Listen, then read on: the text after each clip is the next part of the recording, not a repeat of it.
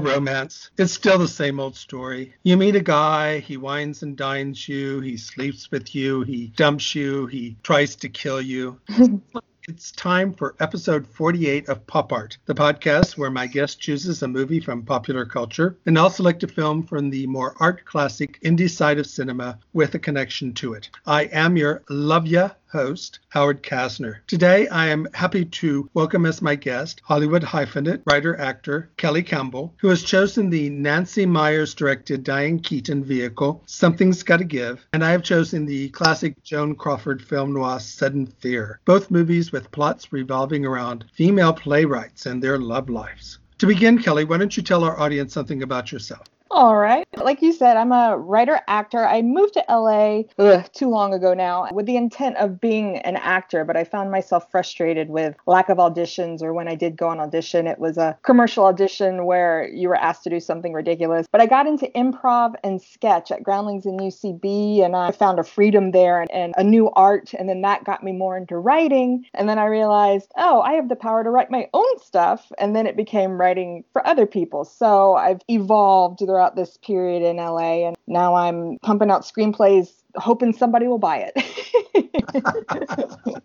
oh, yes. Well, with that, let's get to your selection, and that is Something's Gotta Give. Okay. First, some information about the film. Something's Gotta Give is an American film released in 2003. It was directed, written, and produced by Nancy Meyers. It stars Jack Nicholson, Diane Keaton, Keanu Reeves, Amanda Peet, Frances McDormand, Jon Favreau, Paul Michael Glaser, Rachel Ticotin, KaDee Strickland, and Peter Spears. The story revolves around Erica, the best female playwright since Lillian Hellman, and more of that later, mm-hmm. spending her time at her house in the Hamptons, trying to work through her writer's block and complete her new play. Her daughter brings to the Hamptons a much older man, Harry, a wealthy entrepreneur and playboy, who has a heart attack. Erica is left to help him get better. They have sex, and Erica falls in love, but she is also pursued by Harry's much younger doctor. So, what will happen when Harry is well enough to return to New York City? Why did you choose this film? I've asked myself in previous years, why do I like this movie so much? It's one of those movies that if it's on TV and I'm just flipping through, I have to watch it. And I only have a handful of movies that are that way. And they're usually action adventure movies, Jurassic Park or Pirates of the Caribbean, Indiana Jones. This is this odd rom com written for an older base that I'm obsessed with. And a part of me thinks that it's because Diane Keaton is living the life in it that I dream of. She's this success successful, awesome single lady living her life. I love French stuff. There are all these French themes throughout the movie, the French music. I love the arcs that both of the characters go through. It's interesting hearing you describe it. I always thought of it as Diane Keaton's more of her character story, but I looked at the IMDb quick little logline of it and in rewatching it, and I realized that I had missed the beginning a lot when it's on TBS or something and I catch it halfway through. It opens with Harry with Jack Nicholson's voiceover. So it opens like it's his story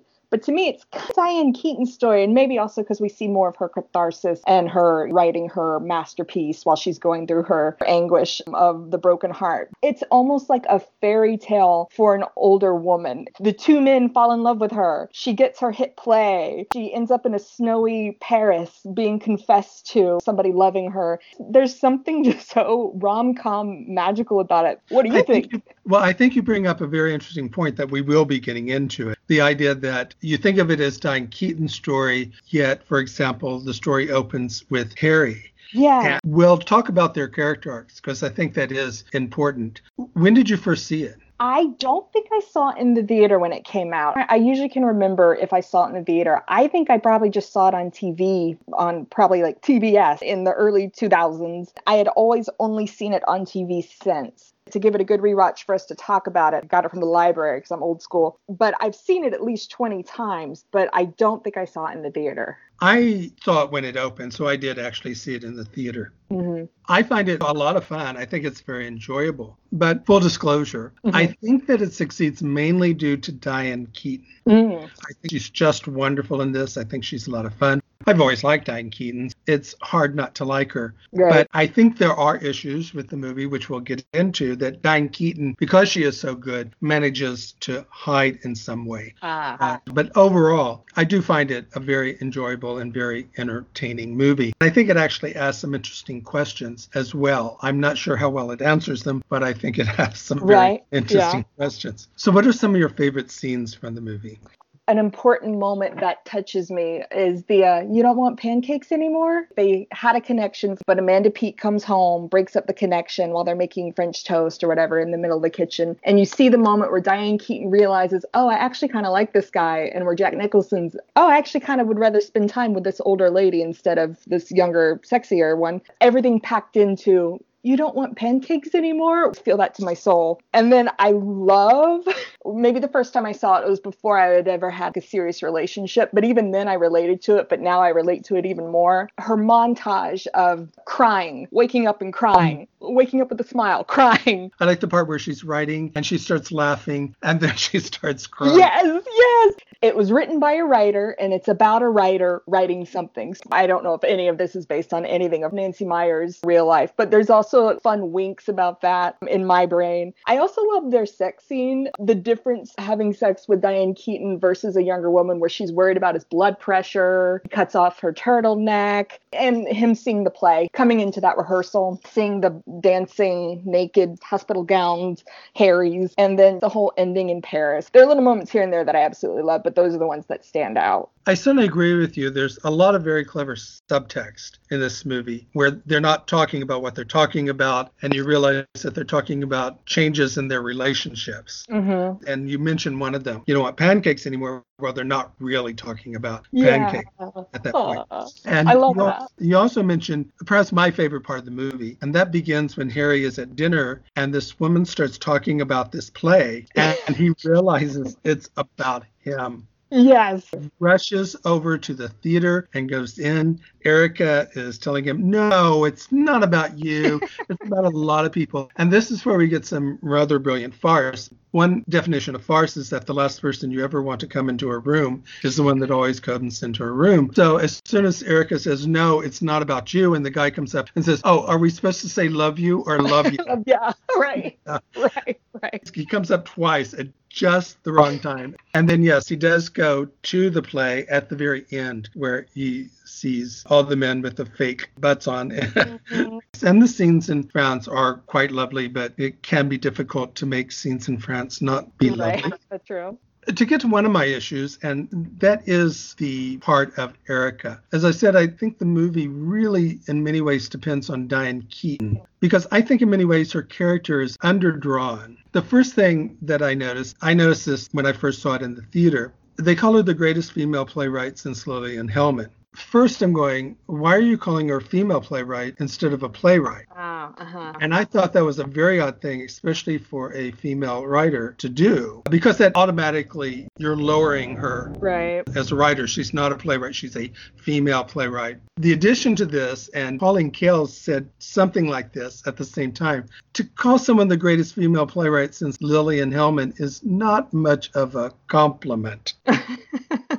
Lillian Hellman is a very good writer. She wrote some very good plays, but she's no Eugene O'Neill. She's no George Right. Purcell or Tennessee Williams or Ionesco. So, but beyond that, we don't really get to know that much about her. We don't know what she writes about. We don't know what her themes are, what her ideas are. She doesn't get social invitations. She doesn't get lecture invitations. She's supposed to be this big female playwright, and nobody seems that interested in her even though she is this playwright, I don't know very much about her. That's true. That that is a good point, and especially later when we haven't even talked about Keanu Reeves as the doctor. When he knows all of her stuff, he is the only person, and it's only then that then Harry Google's her and says she's been mentioned a lot. Maybe because I saw this in 03, right? Maybe if I saw it in 04, 05, I just believed everything and just went along with it. I find that the more I learn about writing screenplays, the more ruined watching a movie experience is for me because I'm now picking apart everything, right? Um, Right. Maybe because the movie's already ingrained in my brain. Now, even rewatching it, I didn't pick that part apart, but you're absolutely right. And also, even naming that other playwright, I've heard of that name. I couldn't name any of her plays, but it was one of those things that were where I just assumed, ah, Nancy Meyers knows more than me. So, okay,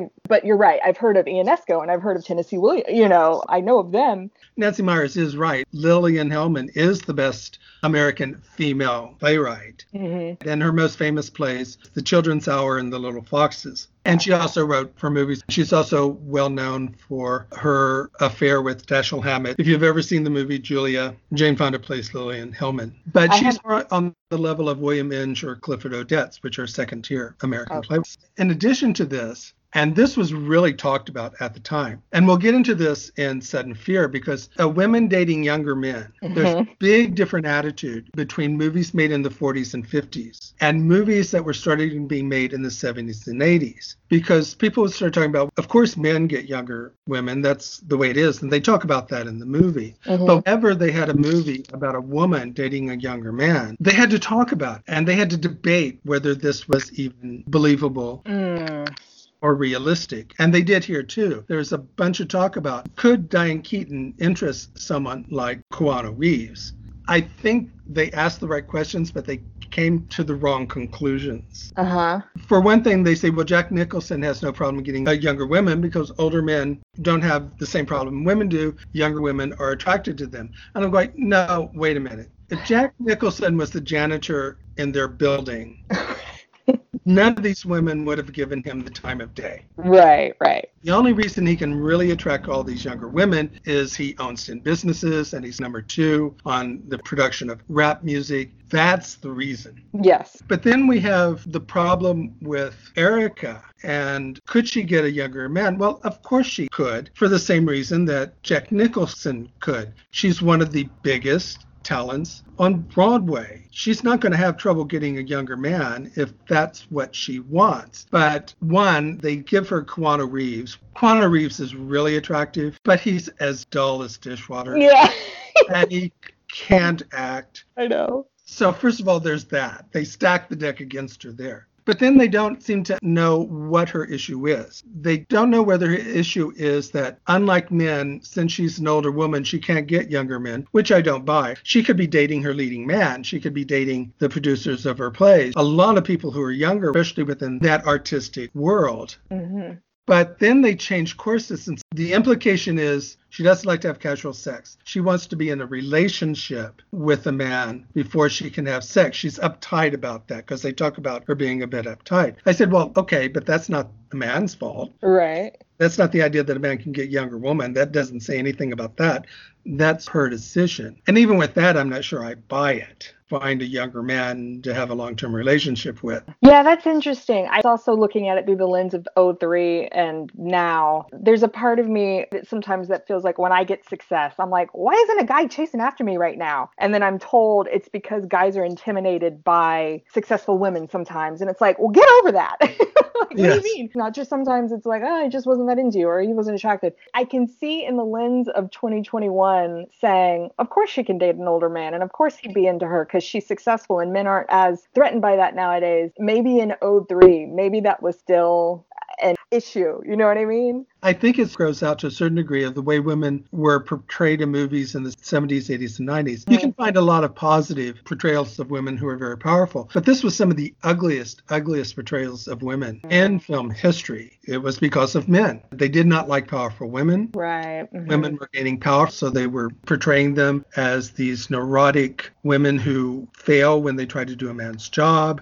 I think if you went out in real life, even in 2003, you, you'll find out that women often date younger men. Now, whether they can have a lasting relationship with them Right. Is another question. Yeah. But you also have to look at it this way. When men end up with younger women, everybody says, well, it's because the younger woman is in love with him. And I'm going, no, it's usually because they want the guy's money. I don't Right. care what they tell you. Right. right.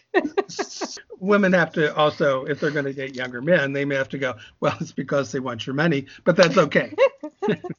Right. In rewatching this, I with the Keanu Reeves, Diane Keaton, her being so squeamish about it. I dated a guy who was 11 years younger than me. He never asked my age, but I remember finding out how old he was, and I felt a little squeamish about it. It did feel weird, and I don't have money, so like it wasn't for the money, but it never came up, and it was short lived. I remember thinking, okay, now I'm a woman who's dated a guy much younger than me. It was an interesting change my thought process. I was aware of it. I was and so when I see Diane Keaton being hesitant when Keanu Reeves is trying to kiss her, or she's like, Why do you like me? I kind of get that. And Keanu Reeves, yes, I know. I was wondering if we were going to talk about that. I don't know how he got this part, or I say that. I know at the time he had just done what? Matrix. He had a huge success with Bill and Ted's. And I can't watch The Matrix because he's in it. I try, and he's just so terrible. He can't act, he can't show any emotion. And someone says, Well, he's playing a part where you're not supposed to show any emotion. And I say, And he's terrible terrible at that.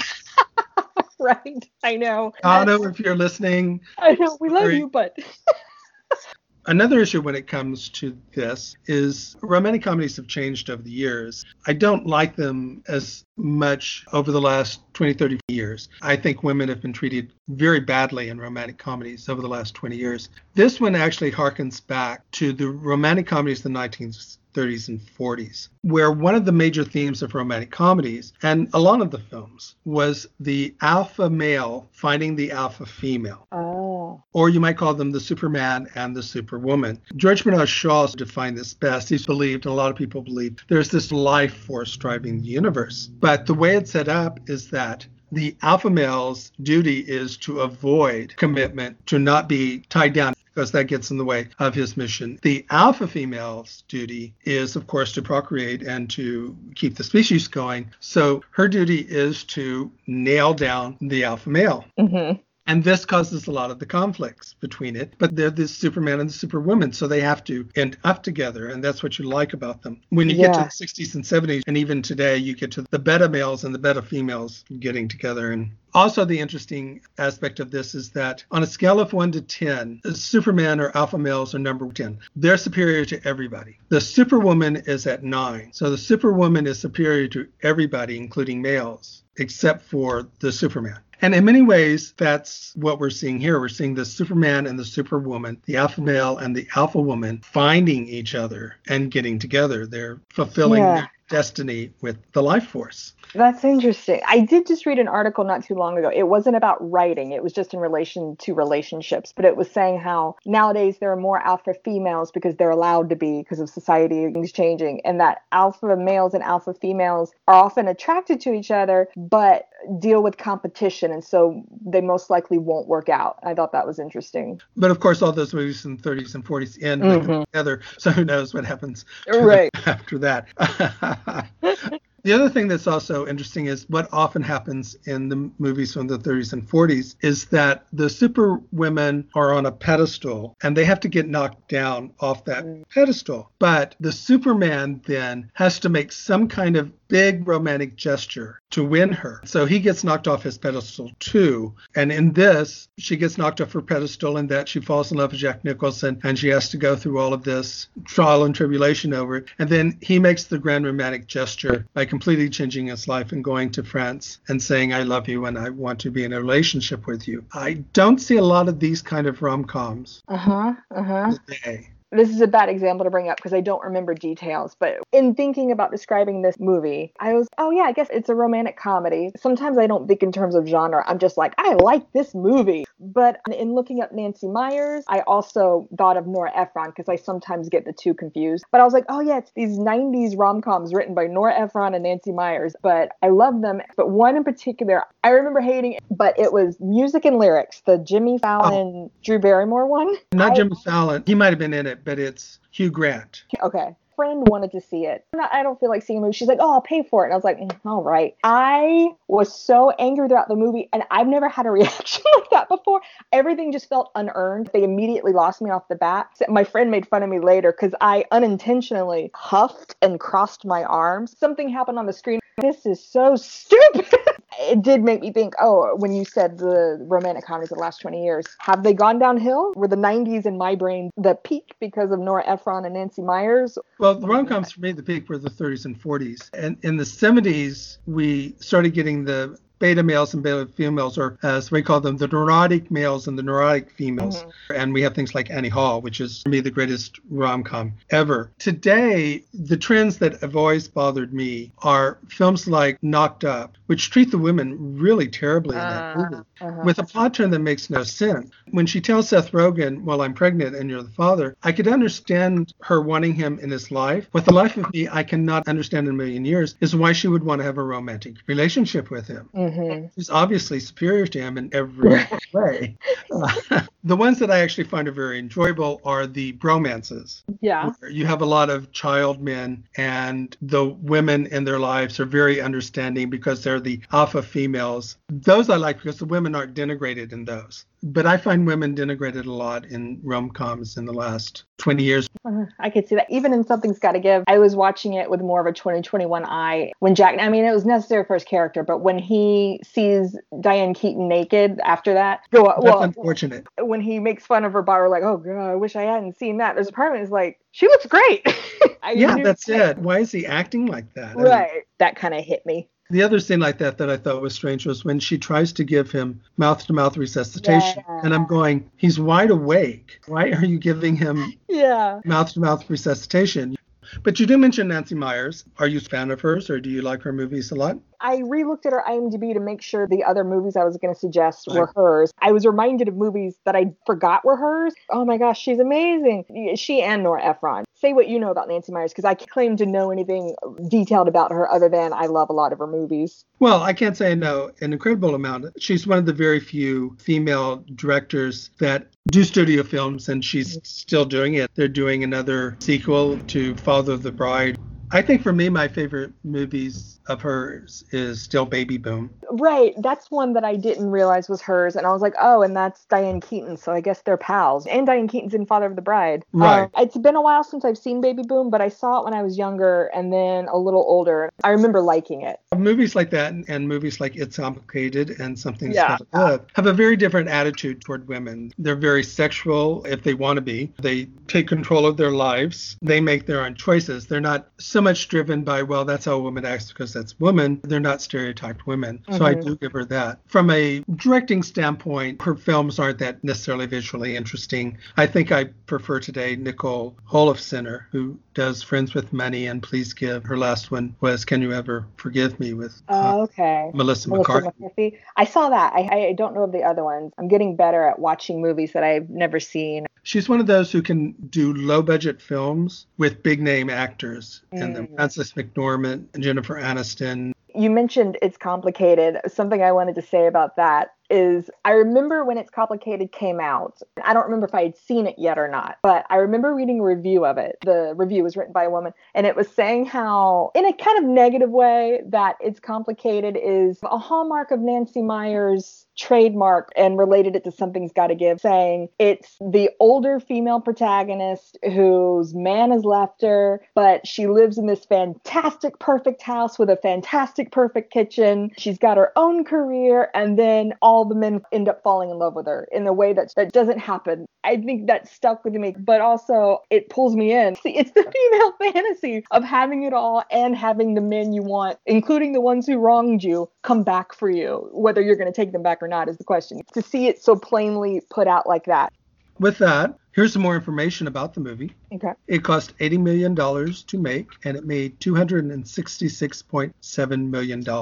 It opened at number one. Diane Keaton was nominated for Best Actress at the Oscars. Nicholson was nominated for Best Actor in a Comedy for the Golden Globes, and Keaton won the Golden Globe for Best Actress in a Comedy. But this was the year of Monster with Charlize Theron, and uh, there's no way you were going to yeah. defeat Charlize Theron. The American poster for the film featured large pictures of Jack Nicholson Nicholson and Diane Keaton. But in Japan, the poster also included a large picture of Keanu Reeves, presumably because of his popularity there at the time. Hmm, interesting. The title of the movie is from a 1954 song written by Johnny Mercer, and I will not sing it. Um, my audience, I'm sure, will be appreciative of that. But the lyrics go When an irresistible force such as you meets an old immovable object like me, you can bet just as sure as you live, something's got to give, something's got to give, something's got to give. Huh. Oh, wow. That's cool. It's an old standard. I like the metaphor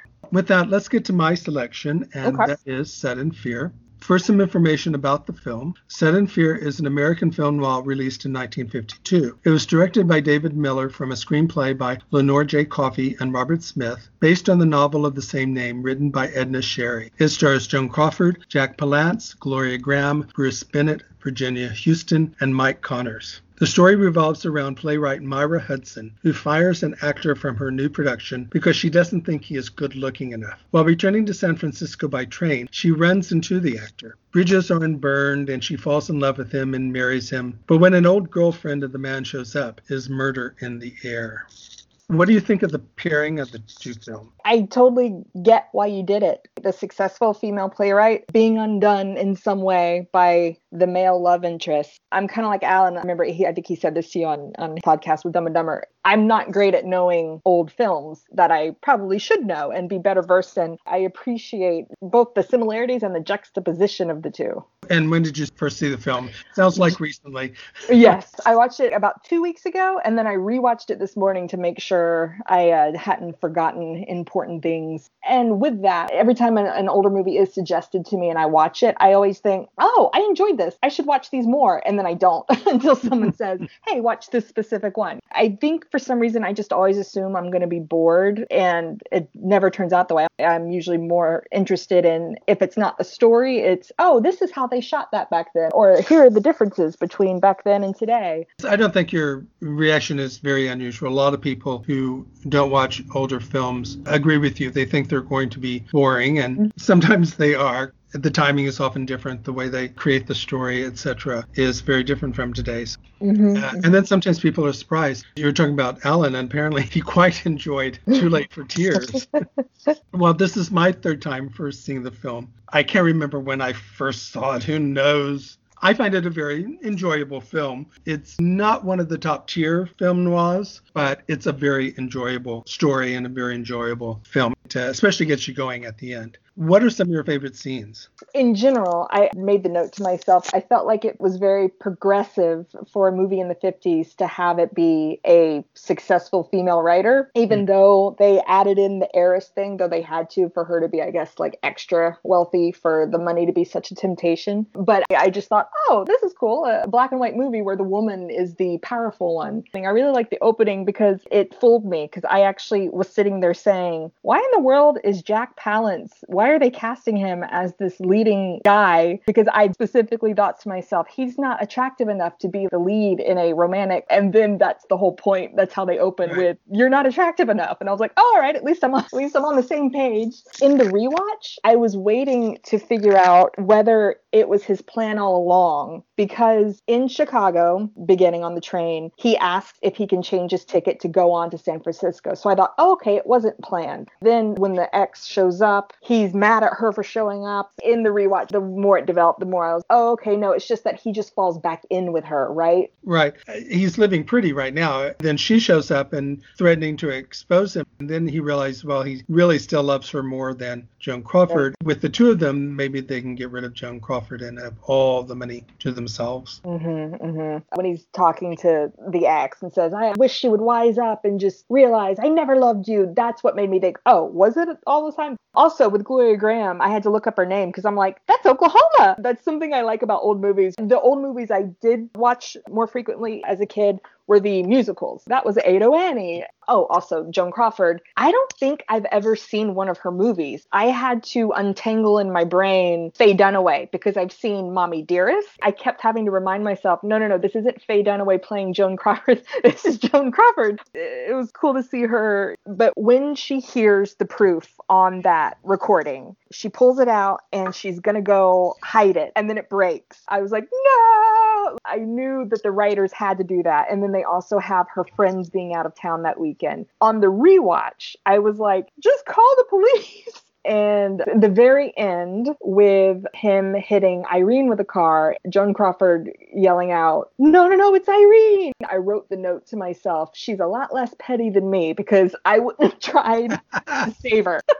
But what about you? What are some of your favorite parts? At the end, when, yeah, he does hit Gloria Grahame, one of the things I thought when that scene was developing is how clever screenwriters can be sometimes. Earlier, when they're getting ready to go to the party, Joan Crawford says to Gloria Grahame, Oh, if I'd known you were wearing white, I would have worn something else. Oh. And that becomes then very important because at the end, they're both dressed almost identical, and that's why you can't tell the difference. So a little line like that suddenly Yeah. becomes very big. I agree that the dictaphone scene, when she hears what's really going on and what they're planning to do, that's the great scene. That's the one that, but I also agree with you. She had plenty of time to call the police. They didn't do anything like someone's approaching the room or anything. The scene. I also like the scene at the end where she is going over the plan in her head. Yes, the close up on her eyes while. And then at the end, when she looks herself in the mirror, and I was going, I knew you weren't going to go through with it anyway. Right. That does a good job of keeping her likable, I guess, that she didn't actually go through with it. Well, they could never go through with it for one thing because of the censorship. She'd have to be punished at the end, and we didn't want her. Uh, Oh. I do also like the ending. The ending really gets your blood going as she's running around.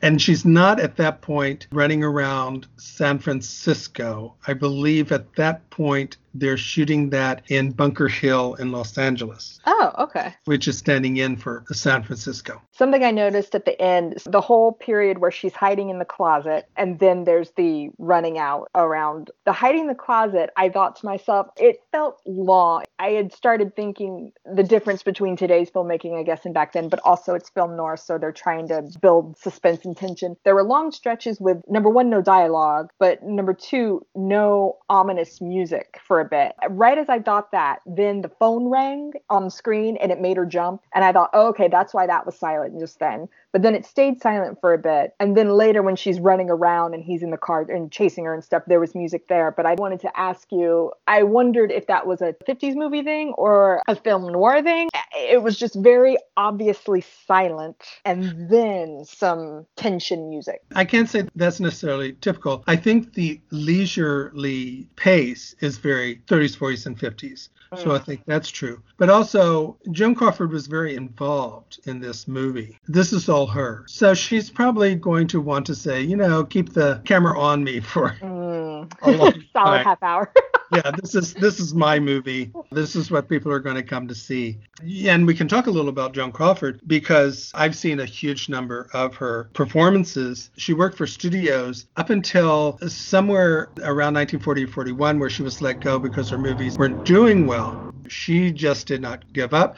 She started finding vehicles. She became her own producer. Her first film was Mildred Pierce, and she won the Oscar for it. It probably is the epitome of a Joan Crawford movie. She was in on everything here. All the films she started making, she was going to make sure that she was going to be behind the scenes on everything. Okay. Uh, who got cast, the script. So you have to very, very much admire her. She was a great businesswoman. I mean, she had demons. She was an alcoholic, which is never a good thing. I do feel that her best performances are in the 1930s up until Mildred Pierce, with things like Rain, The Women, A Woman's Face. I think she tends to go overboard here as well at times, but it's her vehicle. Yeah. Was Jack Palance at this time a name? I only know him from City Slickers, which I loved him in. This isn't his first film, but no, he wasn't as well known. This was his first Oscar nomination. Then he goes on to do Shane.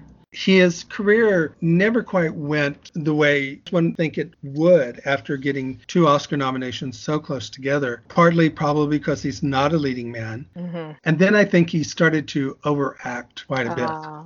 And that was perfect for City Slicker. yeah, day ain't over yet. Yeah. somehow I think he got something of his talent back at that point, but he wasn't quite the star that might have been suggested by these first films. Since I knew him as an old man in City Slickers with pronounced cheekbones, seeing him as a young man, it was interesting. And with the whole debate in the beginning of, is he attractive? Is he attractive enough for this? I can't tell. It's not that he's not attractive. He just has such an unusual shape to his face. Yes, that's it. Those high, sharp cheekbones Yeah. and eyebrows that are a bit devilish. Something related to him in this movie that I wanted to bring up because I noticed it in the one other old movie that I had to watch for a film writing class. When he pushes Ado Annie, when he pushes Gloria Grahame down onto the couch, I think he hits her face. Doesn't slap her, but pushes her face and she falls down onto the couch when he's mad at her after they meet up in the apartment for the first time when he realizes she's moved there. It was a moment of, oh, you know, like, oh, that doesn't fly today, even if he does turn into the bad guy. I had to watch Philadelphia Story, Cary Grant and Oh, yes. Katharine Hepburn. Yeah. And in that, if you remember that opening, which was a great opening, but she's kicking him out of the house. He has a suitcase and he turns around and he just shoves her in the face and she falls. Right. And there's no repercussion from that. I remember at the time the class debating that moment, and it's never brought up again in the movie. And it's like, oh, I guess that was just the times. It's okay to beat your woman. Yeah, you do have a point there. Also in Philadelphia Story, I think they suggest that he actually has hit her. Oh, okay. Oh, as yeah, well. yeah. And they do gloss over that. There are a couple of things to say to that. One is the scene would have been in the play, The Philadelphia Story, which is adapted from, but at that time, Katharine Hepburn's career was very problematic. There was a critic who used the phrase box office poison and listed a number of actresses because their films weren't doing well. She was one of them. So she went to Broadway, did The Philadelphia Story. It was more or less written for her. She was mm-hmm. dating Howard Hawks. Howard Hawks bought the rights and gave it to her as a gift. So there's no way they could do the movie without her being in it. She was, in many ways, dislikable. The audience didn't like her. So you have this opening scene where Cary Grant just shoves her to the ground, and she suddenly becomes more likable. That's true. That's true. She's- One of the things that's related to that that Alan said that I never really noticed, and he said it about Too Late for Tears, and I really started noticing it in films, and I noticed it in this film. Men just walk into a woman's apartment or a woman's room. They don't ask permission. They just shove her out of the way and walk in. And he said, "Was that the way it was back then? That that's the way men were?" Yes, I guess it was. And I think that would be an interesting paper to write about film noir, about yeah. yeah. The interesting thing in relation to that is in response, the women always stood up to the men. And they eventually were able to handle him, was able to put a stop to whatever they were doing. They had to play a game with him. They had to manipulate him mentally to do it. But yes, men were much more aggressive toward women. It wasn't looked down at the time. And if you're with an alpha male and an alpha female, you're not going to think as much about it because the alpha female will often give back just as Give much. it back. That's true. That's true. That's a good way of looking at it. But it is one of the things about the way women were treated at the time that is often problematic. Yeah. Something else about the time that I wanted to point out about both movies is for Sudden Fear, I was like, oh, yay. There was one person of color in it, and it was the porter in the train who brought Right. them the, right? Him, I do this sometimes with even movies from like the 80s where one person has a one liner. I sometimes go off and think about, I wonder what they did after this movie came out. I wonder if they kept trying or if they moved back to their hometown. But then, especially in the 50s, I see a black actor. I wonder what was his life like? How long he in Hollywood? How many roles were even available for him to audition for? I go into this whole story building of He no, was probably often used as porters, things like that. The more interesting characters from that perspective are the ones who played maids. They would often get a lot more time on screen, but were often treated in stereotypes. okay. I always like to point out one actress, Teresa Harris. And she was a black actress who I started noticing in movies in the 50s. She wasn't the stereotype black maid. She didn't look like them. She was always very well spoken, but very quiet. She wasn't sarcastic. And I got more and more fascinated by her and finally found out who she was. If you go to her IMDb, she has an inc- incredibly long list, most of them uncredited, which wasn't unusual for the 30s, 40s, and 50s, not just for black actors, but for anybody had really, really small roles. She's in a number of movies that are really big today for movie fans of that period. Babyface, Cat People, Out of the Past. She was so well respected that sometimes the director and writer would write more for her Mm-hmm. to increase her part. In black neighborhoods, if she was in a film, The film was advertised as being with Teresa Harris. Oh, wow. Good for her. And here's the bigger point I wanted to make. Fast forward to 2003, Something's Gotta Give. I realized with horror, the only one that I noticed is the, I think she's Hispanic. I think her name's She Dr. be- Gonzalez. Yes, and that's it. It's very Woody Allen in that way. It's a New York in which almost everybody. when I watch these old movies, I notice them as extras. Oh, okay. in a scene in the Maltese Falcon when he goes to take the Maltese Falcon and check it in at this place where you can check in packages, you see a black couple just talking to each other. If you start being aware of that and you start reading books about how blacks were treated, then suddenly you start noticing them. When I did the show on American Graffiti, I pointed out that at the high school dance, there is one black couple.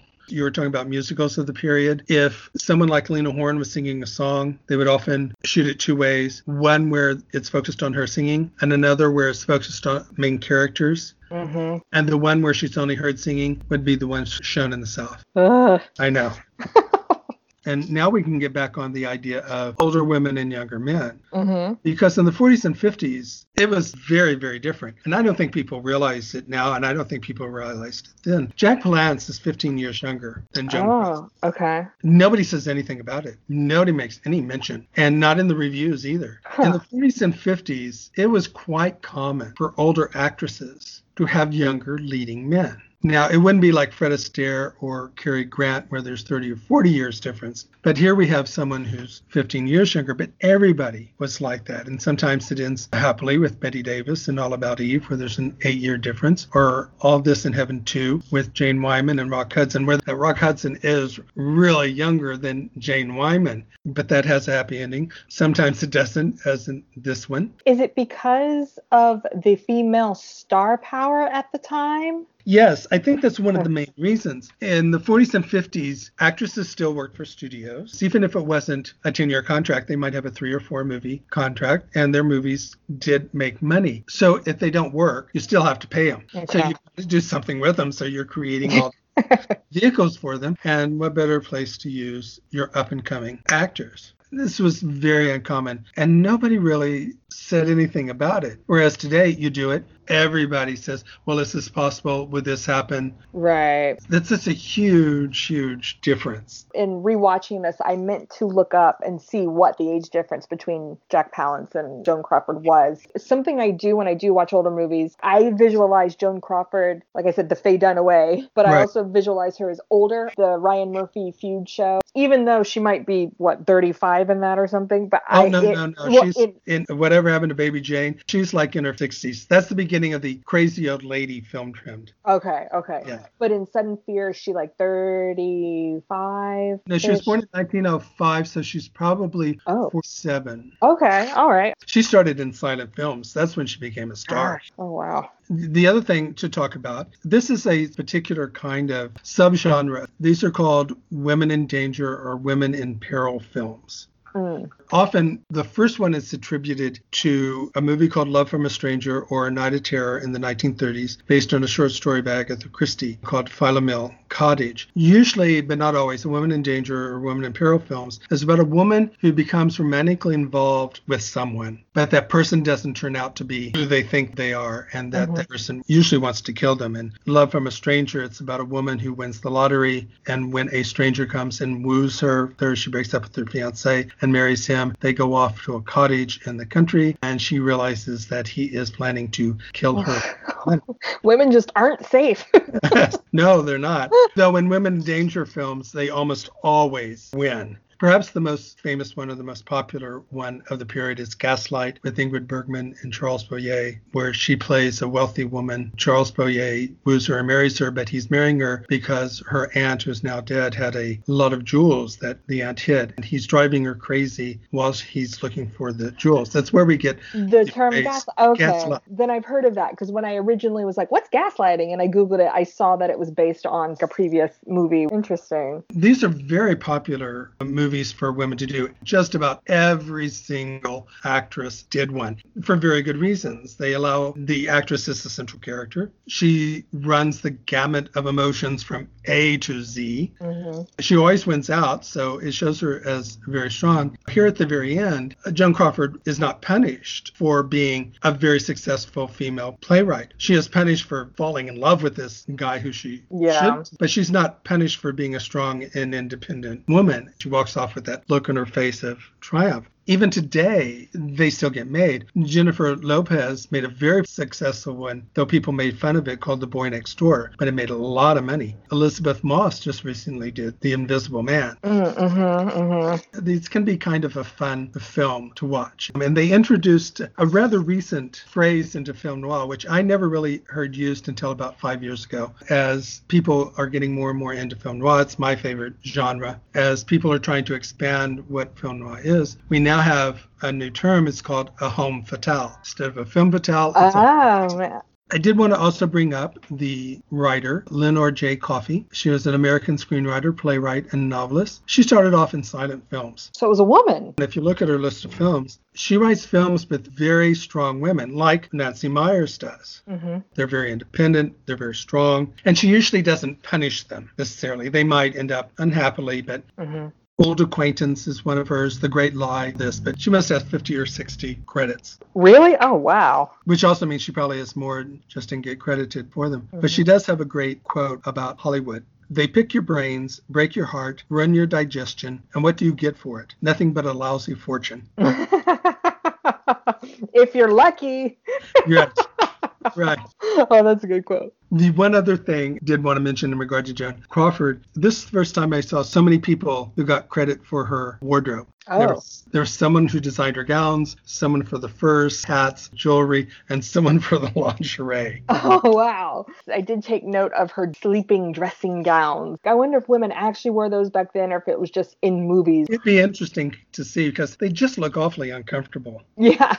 In closing out, we can talk about some of the technical aspects of the film. What did you think about the look of the film? Feel like I'm not as knowledgeable at putting vocabulary. I liked it, the black and white, but I did notice two goofs. There was a hand, I think it's Jack Palance is closing the door at the girlfriend's apartment, and it doesn't close all the way, and a hand comes out and closes it. Oh, wow. And, and I, I almost want to now go look for that. Yeah, yeah. And then in the rewatch, when he's, where are you? Where are you? I, Irene, when he's still in her apartment and he realizes something's gone wrong, he goes into her bathroom, then runs back out into the hallway way. I think it's the shadow of the boom above them. But other than that, yeah, other than what I said about the music, these periods of silence that nowadays would probably be filled with tense music. I think the cinematography is very nice at times, especially inside when you see a lot of those shadows, bars along the wall, which are reflections of the windows. Yeah, yeah, yeah. I did notice when she knows he's up to something and she goes in there to put the key back he wakes up, I notice the vertical blinds in a shadow on his face. I'm not big on noticing that stuff. And so when I notice it, it means something. That was a very big type of shot. Many ways started with Maltese Falcon as a foreshadow of jail. Or yeah, Charles Lang was the cinematographer. He was one of the top cinematographers of the time and is known for movies like Sabrina, Charade, Some Like It Hot. So he's one. Okay, but you also okay. talked about the music, and that's Elmer Bernstein, who is one of the great, great film composers. Today, he's probably the most famous of his compositions is The Magnificent Seven, but he also did an incredibly beautiful job on To Kill a Mockingbird. Oh, he did To Kill a Mockingbird. Okay. Oh. Yeah. But after this, he provided the music for Robot Monster, huh. where he used some of the music from this as part of it. Robot Monster is legendary as one of the worst worst films ever made. I was going to say it sounds like a B movie. That's being generous. Okay. it's a movie that got made because this man psychiatrist was afraid he was going to kill himself, so he got a bunch of people together to give him money to make this movie. With that, here's some more information about the film. It made 1.65 million at the box office. I don't know how much it cost to make. It's often hard to find that kind of oh, information. It got four Academy Award nominations for Best Actress for Joan Crawford, for Best Supporting Actor for Jack Palance, Best Cinematography Black and White for Charles Lang, and Best Costume Design Black and White for Sheila O'Brien. Joan Crawford was nominated for Best Dramatic Actress for the Golden Globe Awards. This was her last Oscar nomination, but this was the year of Shirley Booth for Come Back Little Sheep Cuba. This was the first film reviewed by budding critic and future director Francois Truffaut in March of 1953 for the French magazine Cahiers du Cinéma, which is one of the most influential and famous magazines about movies. Did he like it? You know, I didn't read it. I wouldn't doubt that he did because French filmmakers, Godard, Truffaut, and others like that were incredibly influenced mm-hmm. by film noir. And then Mike Connors, who played Junior Kearney, is best known for playing Mannix, a private detective television series that was on the air from 1967 to 1975. And this was his first film role. I used to watch Mannix every week. Really? Oh. With that, let's start closing out. And I asked you to choose a film or two to go with your choice that might interest our audience. So I went with Nancy Meyers stuff. To me, the obvious one that most similar to this is it's complicated, but that's not one of my favorites. The two Nancy Meyer favorites of mine out of her list were The Holiday and Father mm-hmm. of the Bride. Father of the Bride, I've seen that, oh my gosh, so many times. And it makes me cry. It's just so beautiful. Well, you should see the original with Spencer Tracy and Elizabeth Taylor. Right. I forget that it's actually based on, yeah. I'm going to go with three Women in Peril or Women in Danger film. The one I mentioned before was George Cukor's 1944 melodrama, Gaslight. But also there is Claude Chabrol's 1970 French film Le Boucher or The Butcher, which revolves around a growing relationship between a dour butcher and a repressed school teacher at the same time that there are a series of grisly murders of young women in their town. And then Stanley Donen's 1963 film Charade, Audrey Hepburn and Cary Grant, which revolves around a recent widow who discovers that her husband's old war buddies think she knows where her husband buried a fortune that they stole during the war. So, what is next? What should we be looking forward from you?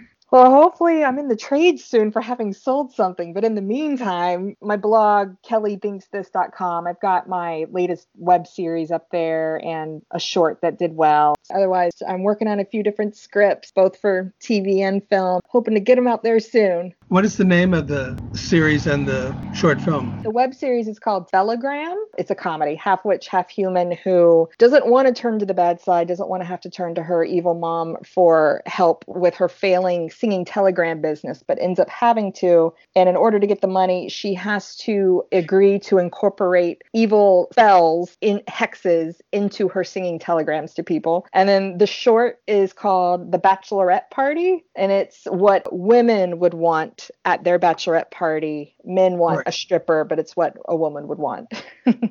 As for me, I'll go through my usual litany. I am a screenwriter and script consultant, so I have a Howard Casner Facebook screenplay consultation page. I have a blog called Rantings and Ravings where I talk about issues with movies and screenwriting. I have published two books of short stories on Amazon, The Starving Artist and Other Stories, and The Five Corporations and One True Religion. These are sci-fi, horror, supernatural, and fantasy short stories. I have published the second edition of my screenwriting book, More Rantings and Ravings of a Screenplay Reader, on Amazon. I'm an amateur photographer, and you can find those on Instagram. The previous podcast was with Hollywood Hyphenate writer, director, producer Keith Hartman, where we discussed Spider Man Into the Spider Verse and Coherence, two movies about multiple universes. The next episode will be with fellow podcaster Amanda Kirkham, where we will discuss Down with Love and Pillow Talk, two Battle of the Sexes films. So, with that, Kelly, I want to thank you very much for being a guest on my show. Of course, thank you very much. This was fun.